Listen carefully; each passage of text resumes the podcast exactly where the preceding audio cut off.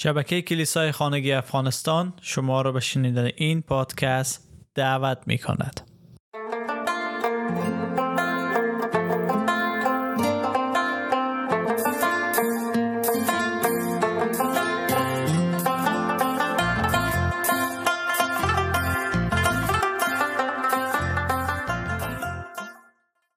به حال سی و چهار دلیل برای که عیسی مسیح آمد تا مصلوب بشه از کتاب پینجا دلیل جان پایپر بررسی کردیم.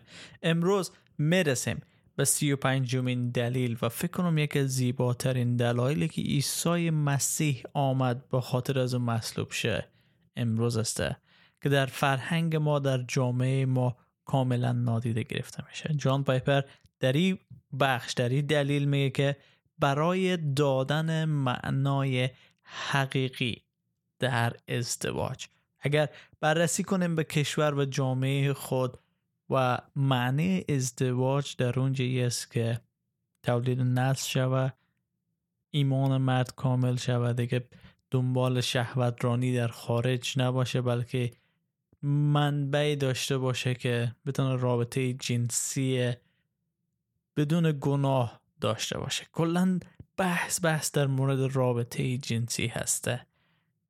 اکثرا نمیگیم همش ولی معنای اصلی و حقیقی ازدواج رابطه جنسی نیست. تنها رابطه جنسی نیست بلکه خیلی موضوعات مهم دیگه در ازدواج است که ما امروز می‌خوایم اونا رو خیلی خلاصه بررسی کنیم. نمیریم با عمق موضوع بریم بلکه خلاصه می‌خوایم رو بررسی کنیم و و امیدوار هستم که شنونده ما باشین تا به آخر. در افسسیان فصل 20 فصل 5 ببخشید فصل 5 آیه 25 در اونجا میگه ای شوهران چنان که مسیح کلیسا را دوست داشت و جان خود را برای آن داد شما نیز زنهای خود را دوست بدارید.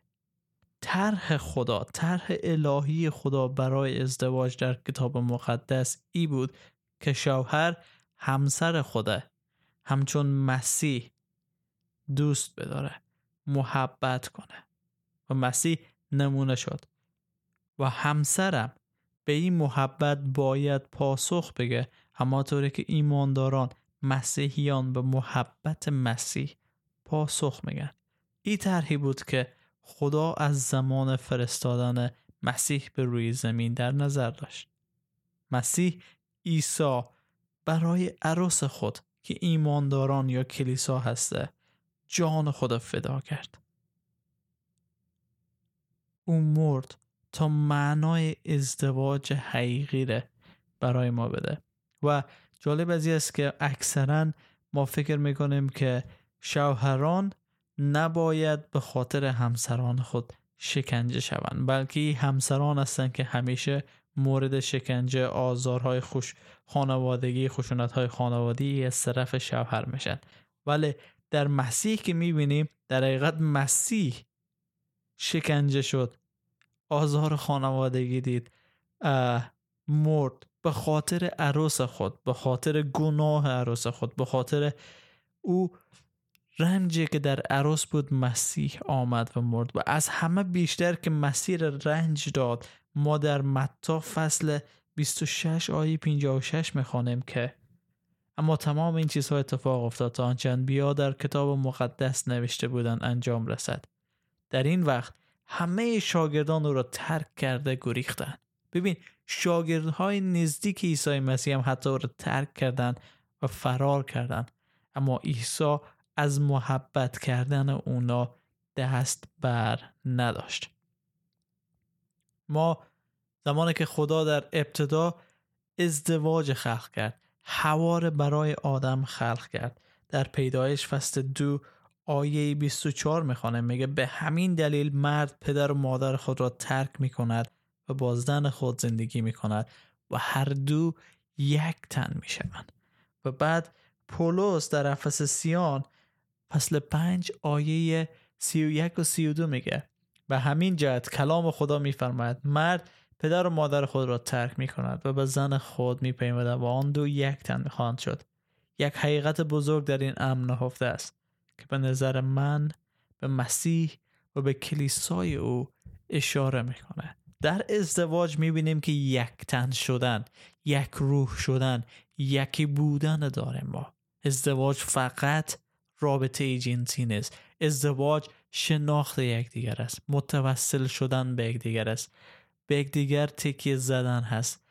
با هم رابطه نزدیک داشتن است و شناخت یکدیگر است. و در ازدواج است که ما بعد از خدا همسر ما مهمترین شخص در زندگی ما است. بعد از خدا شوهر ما مهمترین شخص در زندگی ما هست. ولی متاسفانه در ازدواج های کشور ما چنین نسته از جایی که طرح ابتدایی خدا همی بود مسیح آمد و کلیسای خدا چنین محبت کرد که به خاطر از او عذاب کشید شکنجه شد مرد.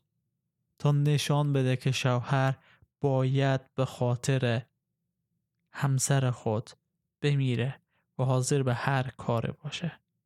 هرچند خدا در ابتدا نقشه ای را نداشت که بدبختی و فلاکت در ازدواج باشه اما در بسیاری از آنها هست.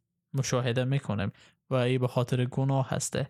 ای کار است که ای کاری است که گناه انجام بده. ما را بر آن میداره که با یکدیگر زشت برخورد کنیم. مسیح شکنجه شد. مرد تا ای را دگرگون بسازه.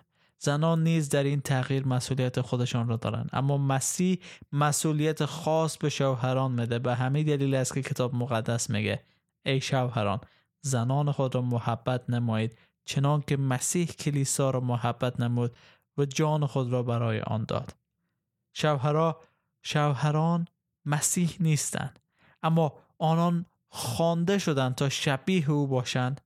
بچه خاص این تشابه آمادگی شوهر است برای حمل رنج ها برای خوبی همسر خود بدون تهدید کردن و سو استفاده کردن از او. این عذاب و شکنجه شامل مراقبت کردن از هر نیروی بیرونی که به او آسیب مرسانه همچنین عذاب و شکنجه از نارضایتی ها یا رنجش ها حتی از طرف خود او باشه.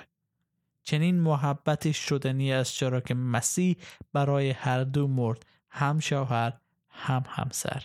گناه آنها بخشیده شده است. هیچ کدام آن دو نیاز ندارند که یکدیگر را مجبور سازند تا برای گناهان عذاب بکشند. مسیح آن عذاب را برخورد گرفت. اکنون به عنوان دو انسان گناهکار بخشوده شده. قادر هستیم تا بدی را به خوبی پاسخ بده بله همسرها خوانده شدن که در هر شرایط شوهران خوانده شدن که در هر شرایط همسر خدا محبت کنند نه که اونا رو لط کنند جای خود از او جدا کنند و طلاق بدن. خیر.